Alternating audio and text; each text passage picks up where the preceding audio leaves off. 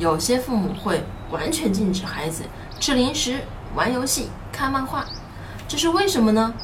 其实我认为啊，这是父母的害怕心理在作怪。不碰电，不碰剪刀，是害怕孩子在身体上受到伤害。那禁止吃零食是害怕什么呢？